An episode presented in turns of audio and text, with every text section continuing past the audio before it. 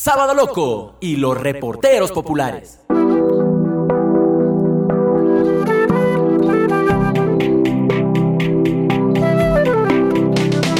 Hola, a todos mis amigos y amigas de Sábado Loco y los reporteros populares. Soy Luis Gabriel Pacheco y antes de empezar quiero mandar un saludo lleno de cariño a todas las personas que fielmente nos escuchan a través de Spotify, Anchor, Google Podcast y Apple Podcast. Y si es la primera vez que nos escuchas, no te olvides de seguirnos en nuestras redes sociales para que no te pierdas nunca un episodio. Recuerda en Instagram seguirnos como arroba sábado loco y en Facebook nos encuentras como sábado loco y los reporteros populares. Te quiero dar la bienvenida a este cuarto episodio. Relájate y disfruta de nuestra serie Medicina Alternativa, donde te voy a contar sobre las técnicas y tratamientos más interesantes dentro de la medicina alternativa, como son las terapias de relajación, el uso de las flores de Bach y algo que está muy de moda, sobre todo en los jóvenes, la musicoterapia. Antes de entrar a las diferentes técnicas y terapias, es importante aclarar que la medicina alternativa engloba productos, prácticas y tratamientos que no forman parte de la medicina convencional o tradicional. Es importante resaltar que el uso de la medicina alternativa no descarta la medicina tradicional y de hecho es muy común que se utilicen estos métodos en conjunto. Estoy seguro que desde el inicio del episodio te has estado preguntando, ¿y estas técnicas, terapias y tratamientos de los que vas a hablar, de qué me van a servir? Pero quédate tranquilo o tranquila, que aquí te lo cuento. El uso más común que tienen es el de relajación. Si bien es cierto, no nos hará inmunes al coronavirus, pero sí nos permitirá aumentar la confianza en uno mismo, mejorar la calidad del sueño, mejorar la circulación sanguínea, incrementar la memoria y la concentración, mejorar la calidad de aprendizaje, disminuir el estrés muscular y mental y muchas cosas más.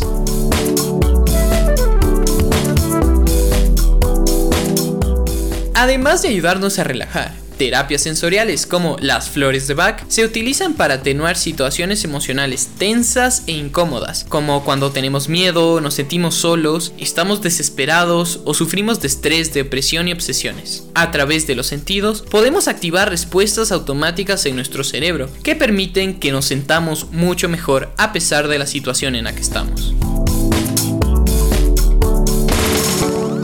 Un uso muy común y que muchas veces pasa inadvertido, sobre todo en estudiantes, es el uso de música o sonidos para estudiar y hacer las tareas. Un estudio de Jacobs School of Music comprobó que cuando se escucha música mientras se hace tareas, el subconsciente se enfoca y se concentra en la música, mientras que la mente consciente se enfoca en el trabajo, permitiendo a los estudiantes trabajar más rápido y mejor, con mejores resultados y menos distracciones. Siendo sincero contigo, te cuento que esta es una técnica que utilizo mucho cuando estudio, y los resultados son muy favorables. Mi forma de hacerlo es escuchar música lenta y a bajo volumen cuando las tareas involucran lecturas, y canciones un poco más rápidas y a mayor volumen cuando la tarea es repetitiva, como resolver algunos problemas de matemática. Finalmente, intento poner canciones con letra en inglés para enfocarme en las tareas y no en el karaoke.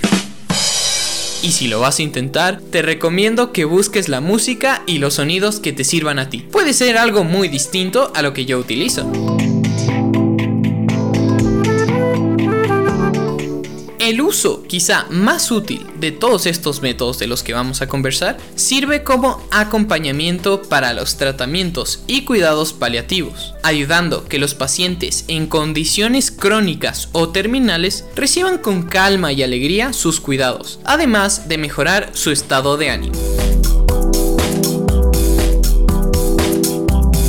Para tener una perspectiva profesional de este tema, me acompaña Ana Castellón. Ana es una psicoterapeuta y música, con un máster en musicoterapia por la Universidad Católica de Valencia, certificación en counseling y logoterapia por el Instituto Viktor Frankl en Viena. Actualmente trabaja con logoterapia, musicoterapia y flores de Bach. Ha realizado talleres de ayuda a pacientes crónicos y talleres del uso de música para personas con Alzheimer y trastornos neurológicos. Ana, muchas gracias por acompañarme el día de hoy. Muchas gracias a ustedes por la invitación. Para mí es un gusto poder compartir. Ana, de tus experiencias en el campo laboral, ¿cuáles son los casos en los que se pueden aplicar estas técnicas? Bien, en técnicas de relajación tendríamos que ver casos, podrían haber muchísimos, o sea, porque no podemos encasillar a todo el mundo en un mismo cajón, ¿no es cierto? Pero es muy bueno para relajar, por ejemplo, en mi caso yo me enfoco mucho a todo lo que es el área de dolor crónico, eh, especialmente fibromialgia. Entonces, por ejemplo, por poner un ejemplo concreto, porque como digo, la musicoterapia dirigida hacia lo que es relajación tendría un campo de aplicación enorme. En mi caso, que yo trabajo con personas que tienen dolor, los ejercicios de relajación, sean a través del movimiento, de la danza, sea a través de la escucha, sea a través de la ejecución musical, buscan relajar el cuerpo para evitar un poco la tensión emocional que causa la tensión física, ¿no? Es gente que vive con dolor constante, su cuerpo vive constantemente tensionado. Entonces, a partir de las técnicas de relajación, lo que buscamos es crear esta mayor comodidad en el cuerpo, es relajar los músculos, es disponer de manera apropiada el esqueleto para que haya una sensación de bienestar a nivel físico y que ese nivel físico ya estable, ya tranquilo, nos pueda llevar a los resultados emocionales o psicológicos que estamos buscando. Y nuevamente volviendo un poco a tu experiencia Ana, ¿cómo ha sido la respuesta de los pacientes que toman estos tratamientos o que experimentan con estas técnicas de relajación? Bueno, en mi experiencia personal he tenido muy buenos resultados, no voy a hablar solamente de las técnicas de relajación, sino en general de la, de la aplicación de la musicoterapia en lo que es el dolor crónico y la fibromialgia. No es esta la única área en la que trabajo, tengo también otro tipo de, de pacientes, he trabajado con adolescentes, con casos también en personas adultas de ansiedad, de depresión, pero mi especialidad es fibromialgia y dolor crónico en general. Es en lo que hice mi tesis y mis prácticas y con resultados muy positivos. En mis prácticas y en, en la práctica ya clínica la aplicación clínica de la musicoterapia para los casos de dolor crónico. Yo no busco directamente la reducción del dolor, no está eso entre mis objetivos. Siempre pongo objetivos, diferentes y en el 100% de los casos he conseguido como consecuencia una disminución de la sensación dolorosa. ¿Por qué? Porque el momento en que enfocamos la mente en la música, en otras actividades, la persona se olvida por un momento del dolor. En ningún caso he encontrado después de una sesión que el dolor aumente. En todo caso puede permanecer igual, pero siempre permanece igual o disminuye, sin ser este ni siquiera un objetivo específico buscado en la sesión. Ana, entrando un poco más al tema de la musicoterapia, que es un tema que lo conoces bien, explica un poco a nuestros oyentes que quizá jamás han escuchado de esto, ¿para qué se utiliza la musicoterapia? Bueno, la musicoterapia se utiliza en muchísimas áreas, tenemos un abanico en el que podemos usar la musicoterapia. Como les decía hace un momento, bueno, yo me he enfocado en el área del dolor crónico, pero la musicoterapia tiene varias aplicaciones. La musicoterapia se puede aplicar en el área clínica, en prácticamente todas las, las áreas de la clínica. En nuestro país lamentablemente la musicoterapia todavía no es muy conocida ni está muy extendida, pero en otros países ya se está regulando para que incluso en el ámbito hospitalario, en cada hospital, en el equipo esté el médico, esté el psicólogo clínico y haya también un musicoterapeuta, arteterapeuta, algún terapeuta que trabaje la parte emocional a través del arte. Emocional o física, porque la musicoterapia en el ámbito clínico puede usarse también para conseguir resultados y mejoras en la parte física. Luego tenemos también todo lo que es el área educativa, problemas de aprendizaje, por ejemplo, todo lo que es la musicoterapia para niños que ahora se diagnostican con TDAH, con hiperactividad. La musicoterapia también resulta una terapia muy, muy adecuada para este tipo de casos. Tenemos todo lo que es el área de investigación, en el que esta es una rama muy nueva, todavía hay mucho por investigar, hay mucho por aportar. Eh, entonces prácticamente la musicoterapia la podemos aplicar en cualquier ámbito, sea clínico, sea educativo, sea investigativo. Además es un tipo de terapia que complementa muy bien con otras terapias psicológicas. Por eso es muy aconsejable también trabajar en equipo con psicólogos, con médicos. Yo en mi caso, por ejemplo, yo no soy psicóloga clínica, yo lo que he estudiado es logoterapia, que es un tipo de psicoterapia específica, lo que es counseling y logoterapia. Y por ejemplo he podido ver cómo la musicoterapia es el complemento perfecto para la logoterapia. La manera en la que yo aplico la logoterapia es a través de técnicas concretas musicoterapéuticas. Es decir, la musicoterapia sirve de bastón para muchas otras áreas en el campo de la psicología. Ana, explícame un poco cuál es el fin o cómo se utilizan la música y los sonidos dentro de la musicoterapia. Bueno, la música y los sonidos son nuestra herramienta principal. Además, te agradezco por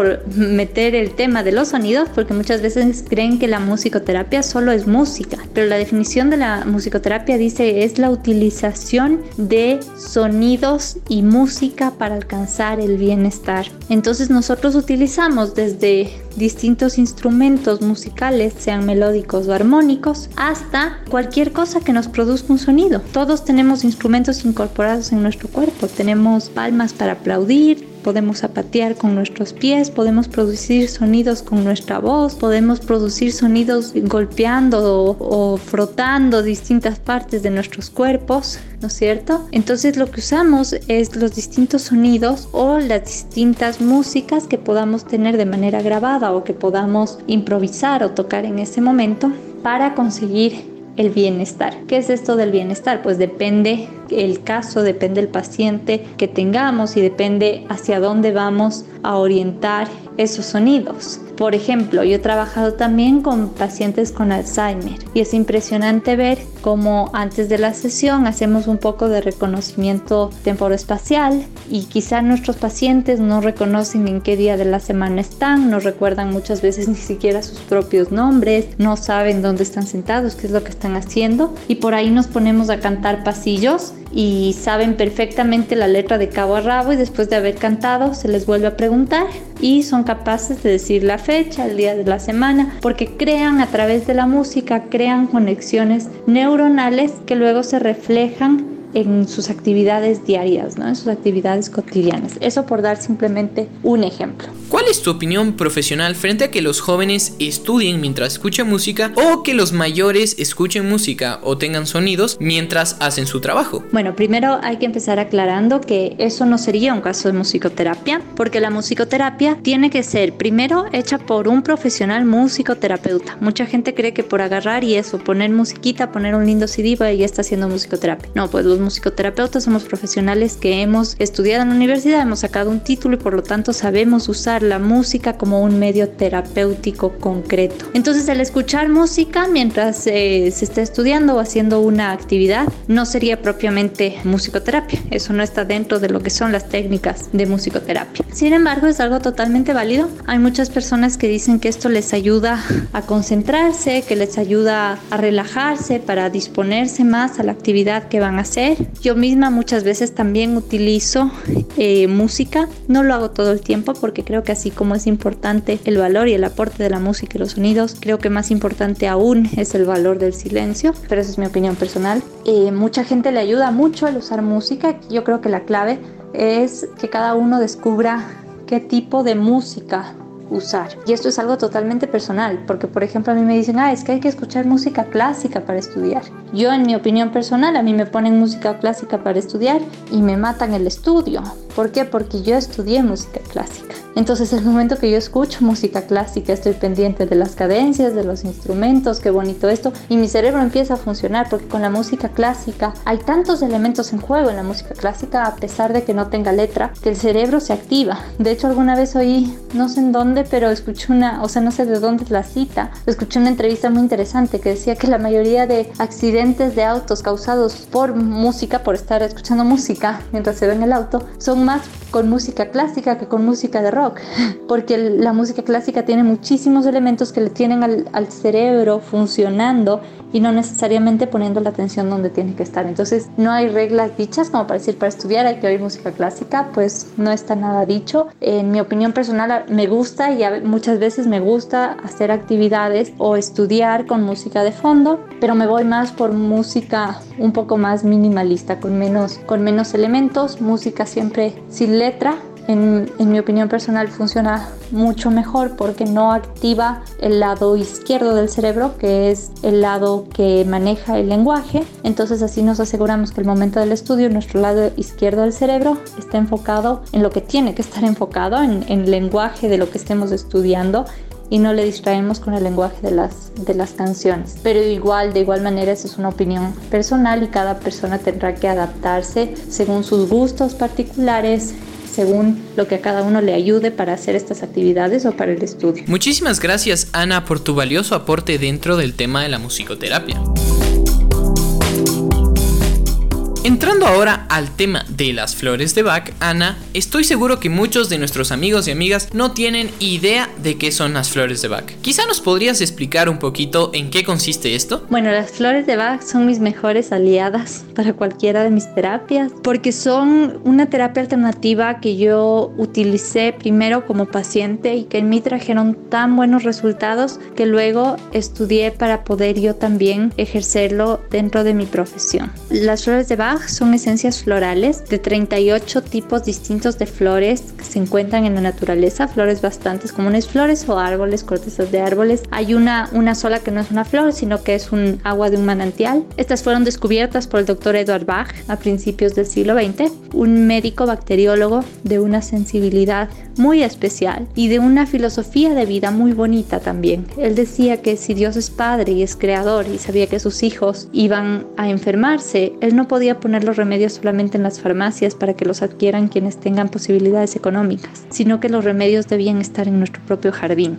Y es así como él empieza una investigación muy profunda en el campo clínico de la aplicación de esencias de distintas plantas, plantas como decía antes bastante comunes. Estas esencias lo que hacen es que equilibran eh, distintas emociones, 38 emociones concretas, y el momento que equilibramos nuestras emociones, este equilibrio emocional nos ayuda a disminuir los síntomas de cualquier cosa que padecemos. El doctor Bach, dentro de su filosofía, de su medicina, creía firmemente que todas las enfermedades tienen su origen en la parte emocional, de modo que si logramos equilibrar los las emociones, pues los síntomas evidentemente también van a desaparecer. ¿Cuáles son los usos más comunes de las flores de Bach? Bueno, el uso común, como decía hace un momento, es para equilibrar la parte emocional. Hay gente que viene mucho, con mucha regularidad, me vienen a pedir flores de Bach para dormir o flores de Bach para bajar de peso, porque muchas veces el marketing que les hacen es este. Pero no existe una flor de Bach concreta para dormir o para bajar de peso o para cuando las venden así, evidentemente es gato por liebre no son flores de Bach. Las flores de Bach están enfocadas cada una en una emoción. Si es que la persona por algo no puede dormir, pues tenemos que ver cuáles son las emociones que están en desequilibrio y que no están permitiendo que se llegue a un estado total de descanso. En mi caso particular, generalmente las personas que me buscan por flores de Bach suele ser por cuestiones de insomnio o de ansiedad, para lo cual ya digo, no es que hay una flor para la ansiedad, tendríamos que ver cuáles son las emociones que están causando esta, esta ansiedad o que no están en equilibrio y están provocando esta, esta ansiedad. Y luego, más allá de la demanda, de lo que la gente pide, como decía también hace un momento, las flores son mis mejores aliadas porque yo suelo usarlas con mis pacientes independientemente de la técnica que estemos utilizando en terapia, como un complemento porque yo al mandarles las flores de Bach me aseguro que el paciente está trabajando en su parte emocional por su cuenta. Yo al paciente generalmente lo veo una vez a la semana, una vez cada dos semanas, en sesiones de una hora. Y los otros seis días de la semana, las 24 horas, no estamos en terapia. No sé lo que está pasando en su casa, en sus vidas. Entonces yo digo que las flores son mis aliadas porque salen de mi consultorio con su frasco de flores, se van tomando esta esencia a lo largo del día y entonces yo me aseguro que el resto de la semana hasta que vuelvan a la próxima sesión, ellos están manteniendo un equilibrio y están haciendo un trabajo consciente de su parte emocional. Ana, quizá tienes uno o algunos casos en los que nos podrías contar de cómo se utilizaron las flores de Bach. Bueno, puedo contarles mi propio caso. Yo creo que soy mi propia paciente cero con lo que es las flores de Bach. Yo la verdad pasé por una época muy complicada en mi vida en el que me detectaron fibromialgia. Yo por eso trabajo con pacientes de fibromialgia porque yo misma tengo la enfermedad. Pasé por una época muy difícil en la que a una temprana edad me detectaron esta enfermedad que es crónica e incurable y caí en un estado depresivo muy fuerte. Esto me llevó a acudir a distintos médicos y psiquiatras. Yo tomaba medicación en, en dosis altísimas y estaba todo el tiempo como drogada, como ida. Y conocí a un médico que me empezó a ayudar con un trabajo un poco más integral, un poco de manera más holística. Y esta doctora me empezó a aconsejar que tome flores de Bach. Yo la verdad no quería tomar las flores porque yo ya tomaba tanta medicación que para mí solo tener que pensar en tomarme unas gotitas más al día me estresaba solo del hecho de saber que tenía que tomar algo más. Llevábamos varios meses en esa discusión que ella me pedía que tome las flores y yo no quería. Y un día iba yo manejando, estaba por la Colón y tuve un ataque de pánico muy fuerte. Entonces cogí el teléfono, le llamé llorando a mi doctora y ella me dijo deje el auto ahí, toma un taxi y vente al consultorio yo llegué al consultorio temblando, llorando, no me acuerdo casi de nada, estaba en, en pleno ataque de, de, pánico, de ansiedad en ese momento y solo sé que cuando llegó ella puso dos gotas mmm, abajo de mi lengua y a los 10 minutos yo estaba conversando de lo más tranquila y matándome de la risa y como si nada hubiera pasado. Y ahí ella cogió, vio el reloj y me dijo, Ana, las flores de Bach hicieron efecto en ti en 10 minutos. Así que ya no es discutible, vas a empezar a tomar las flores. Y ese día me mandó con mi primera fórmula de flores de Bach. Empecé a tomarlas y evidentemente el nivel de, de ansiedad, los ataques de pánico disminuyeron. Eh, empecé a estar más estable emocionalmente, tanto que pude dejar toda la medicación psiquiátrica y la medicación para el dolor que yo usaba en ese entonces.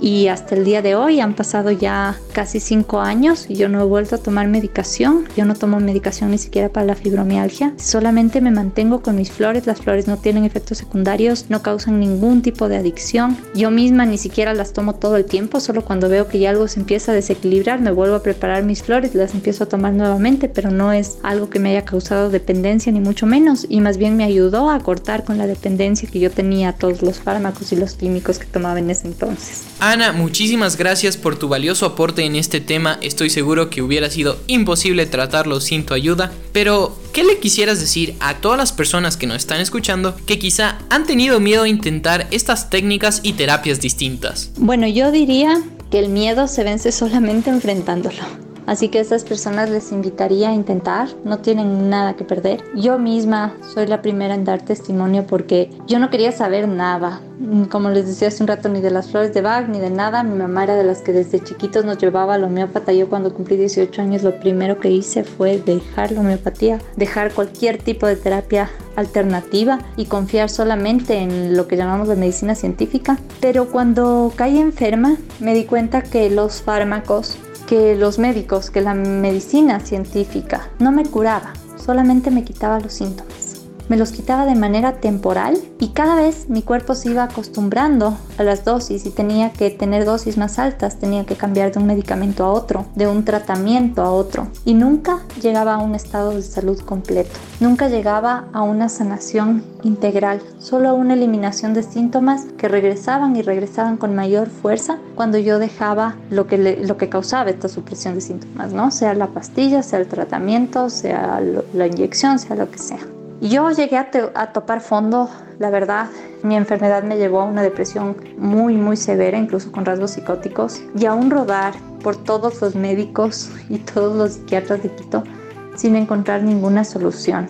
Y yo en mi vida tuve tres herramientas que realmente a mí me salvaron. Yo, yo considero que me salvaron la vida y por eso son ahora las herramientas que yo comparto con mis pacientes. Yo estaba en esa época en la universidad estudiando música. Tuve que dejar mis estudios eh, a causa de la enfermedad y a causa de la depresión. Y lo primero que a mí me rescató fue la música. Yo llevaba muchos años tocando el piano. Soy pianista desde los 7 años y la enfermedad a mí me atacó a las manos y perdí la movilidad en mis manos desde la punta de los dedos hasta los hombros. Después de tantos años de estudiar y de tocar el piano, llegó un punto en el que estaba tirada en la cama sin poder hacer nada con mi carrera y mi futuro frustrado. Y un día me puse a escuchar una obra de piano y me di cuenta que llevaba muchos años sin oír música. La tocaba, sí, la estudiaba también, pero llevaba mucho tiempo sin sentirla, sin interiorizarla.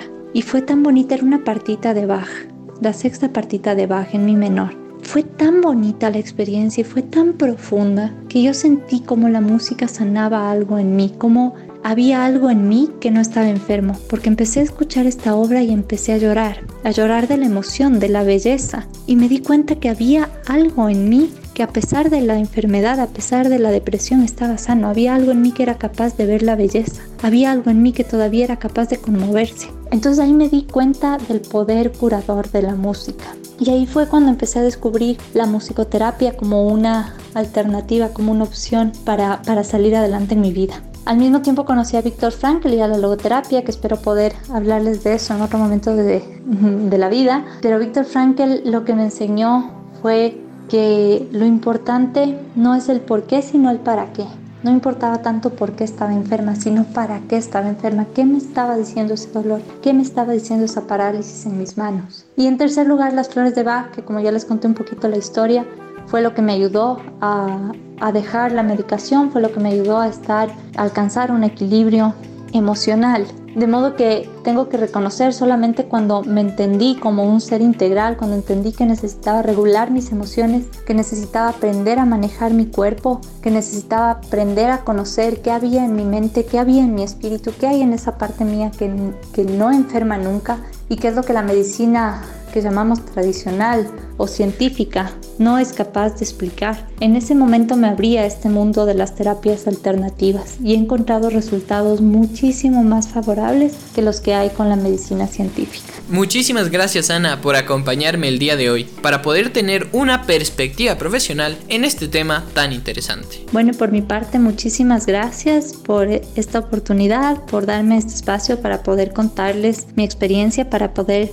compartirles lo que yo hago. Considero que cuando uno encuentra Winter. Un tesoro y tiene un corazón generoso, no se lo guarda para sí, sino que busca contarle a todo el mundo de ese tesoro que encontró, busca compartirlo con los demás. Yo encontré el tesoro de la, de la salud, encontré el tesoro de la sanación a nivel físico, emocional y espiritual y es por eso que para mí es una alegría siempre poder compartirlo con los demás, poder compartir mi experiencia y siempre tener estos espacios que nos enriquecen. Creo que es una bendición. Así que millón gracias por la invitación y estoy a las órdenes para lo que necesiten y para futuras conversaciones. Además, te invito a que nos escribas, nos cuentes en Facebook o en Instagram si alguna vez has intentado alguna de estas técnicas o terapias. Queremos que nos cuentes tus experiencias y también, si tienes alguna duda adicional, solo escríbenos. Nos puedes encontrar en Instagram como arroba sábado y en Facebook como sábado loco y los reporteros populares.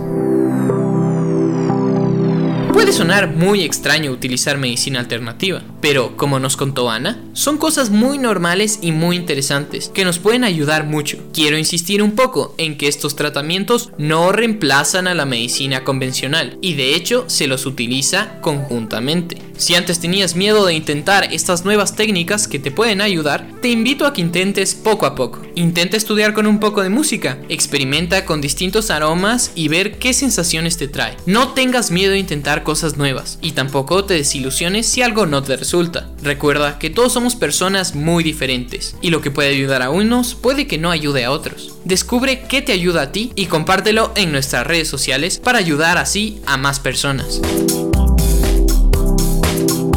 El próximo jueves te traeremos una nueva serie de episodios que seguro te van a encantar tanto como el de esta semana. Y no puede faltar un agradecimiento a Daniel Brito por su gran trabajo tanto en diseño gráfico publicitario como en comunicación audiovisual para nuestros episodios. Así que si quieres ver su trabajo o contactarte con él, lo puedes hacer a través de www.behance.net guion Daniel Brito Bisuete. Y por supuesto, también quiero agradecer a Gabri Madon, así lo encuentran en su Instagram y Facebook por la creación de la música de fondo para nuestros episodios. Soy Luis Gabriel Pacheco y ha sido un gusto para mí poder compartir contigo. Hasta la próxima. Chau chau.